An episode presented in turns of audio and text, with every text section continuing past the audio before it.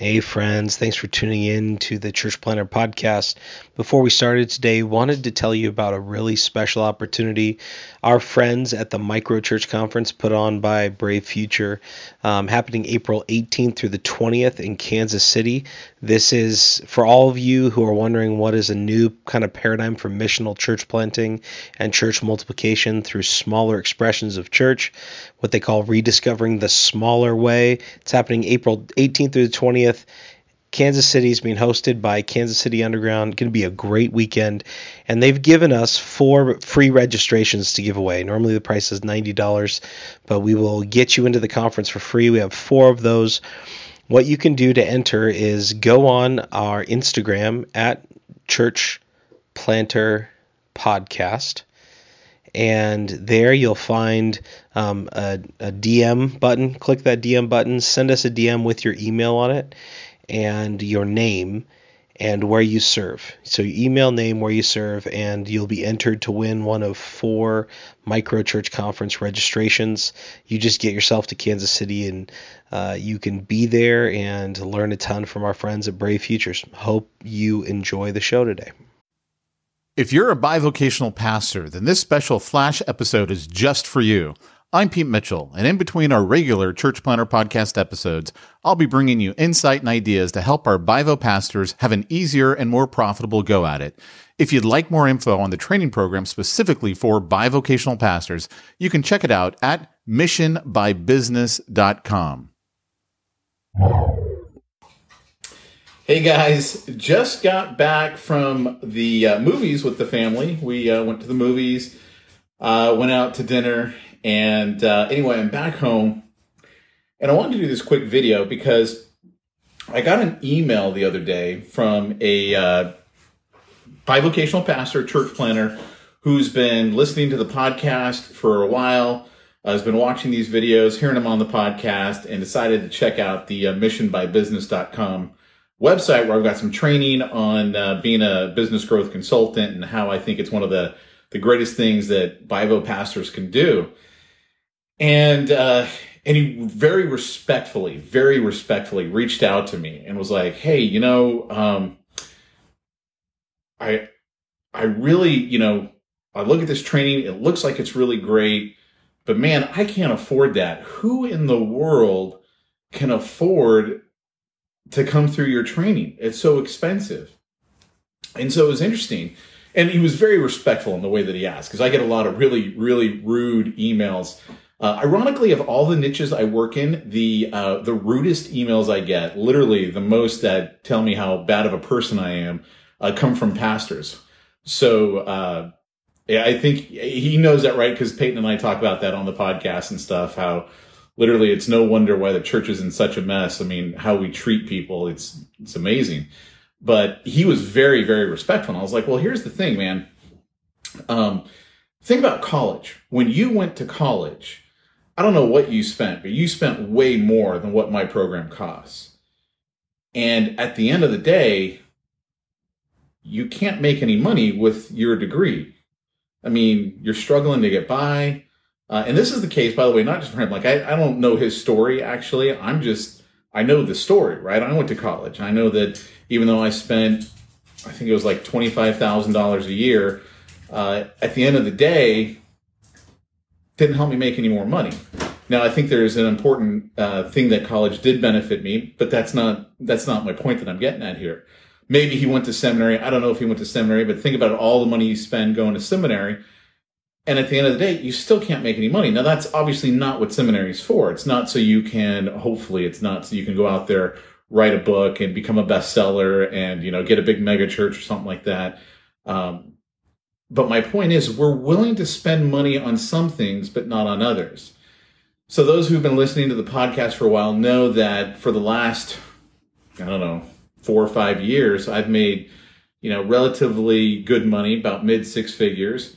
And that is a direct result of the type of work that I do. And it's also the type of work where I really can do pretty much whatever I want. I have the time freedom that I want That's one of the reasons that I was like, hey, I think this would be great for the right bivocational pastor because it can give someone the income that they need and the time freedom that they need to still be a husband and a father or in their family. Um, and also at the same time, be a, a great leader in their church, which obviously is what their, their first love is. It's what they've been called to do. So here's, here's the thing, man. People who pay, pay attention. If you try to race to the bottom, and be the cheap guy, you know what you end up with?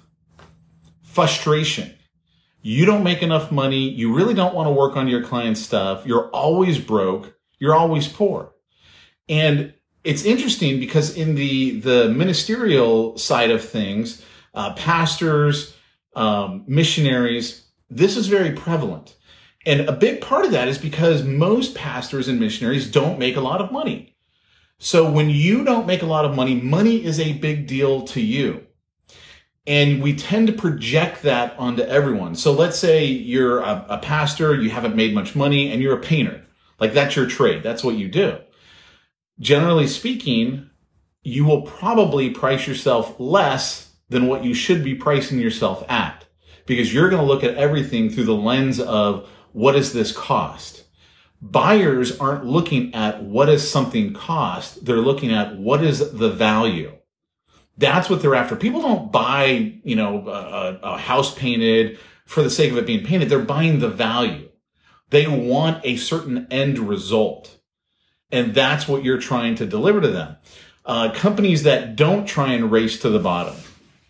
Um, look at Nordstrom. Nordstrom has quarter after quarter, they're always doing exceptionally well in their business. What's a, a business that the whole model is being the low price leader? Walmart. And man, that company has losing quarters left and right. Eventually, they're going to get shut out by Amazon. I mean, Amazon is still so, or uh, uh, Walmart is still so much bigger than Amazon. I mean, like seriously bigger than Amazon. We think of Amazon as everywhere. They don't even touch Walmart yet. But that's the thing, yet. Eventually they will. And the low price leader, it's going to be a losing battle for them. Tesla used to do great until they tried to make a car that was for the masses. When they tried to do that, they weren't making enough money and now they keep having financial difficulties. So my point in all this is you don't want to be that guy or that gal. You don't want to be the one that's the low price leader. People value what they pay for. So the the bivocational training program that I do, it's not an inexpensive program. Uh, it's basically five thousand dollars. Actually, the price is ten thousand. I just haven't redone the video yet, so it still has the old pricing on it. And um, here's here's here's one of the key things with this whole thing. I tried to come out with another program that was two thousand dollars, not the same training at all almost everyone who went through the $2,000 training didn't do a thing with it. Didn't do a thing. Why is that? Because they weren't financially invested. Like $2,000, it's a lot of money, but it's not going to break the bank. $5,000, it's a lot of money and someone's going to take it seriously. So then me, as someone who's training someone who's spending a year mentoring them, I know that they're financially invested. Therefore, I want to be invested in them. It's the same thing when you go out there and you serve your clients in whatever industry you do, whether you're a plumber, uh, a painter, uh, well, hopefully not an Uber driver. You don't get to control that at all, right? But my point is, is that you want to be in a position where you're dealing with people who value you they value your time. They value your expertise. They value what you bring to the table. And you got to charge accordingly. So I don't worry about people who can't afford my programs. I just know it's not the right time for them. Uh, my uh, uh, partner on another program, a guy by the name of Dave Negri, he and I did an episode of Church Planter Podcast a couple of weeks back. Um, he and I have a program that's for contractors and it's a three month program and it's $12,500. And we spend about an hour a week with them. Uh, basically, it's a thousand dollars a call. I mean, it's a little bit more actually when you actually see the whole thing. You might go, why in the world would someone pay a thousand dollars to be on a group coaching call? And it's because we're going to make them maybe an extra four to six hundred thousand dollars the first year. So would you trade twelve thousand dollars for an extra four to six hundred thousand dollars? Of course you would. Now, if I said, "Hey, I just want to get people in this, and I'm just going to charge a thousand dollars or five hundred dollars or a hundred bucks for it," would I get people in it? Probably not.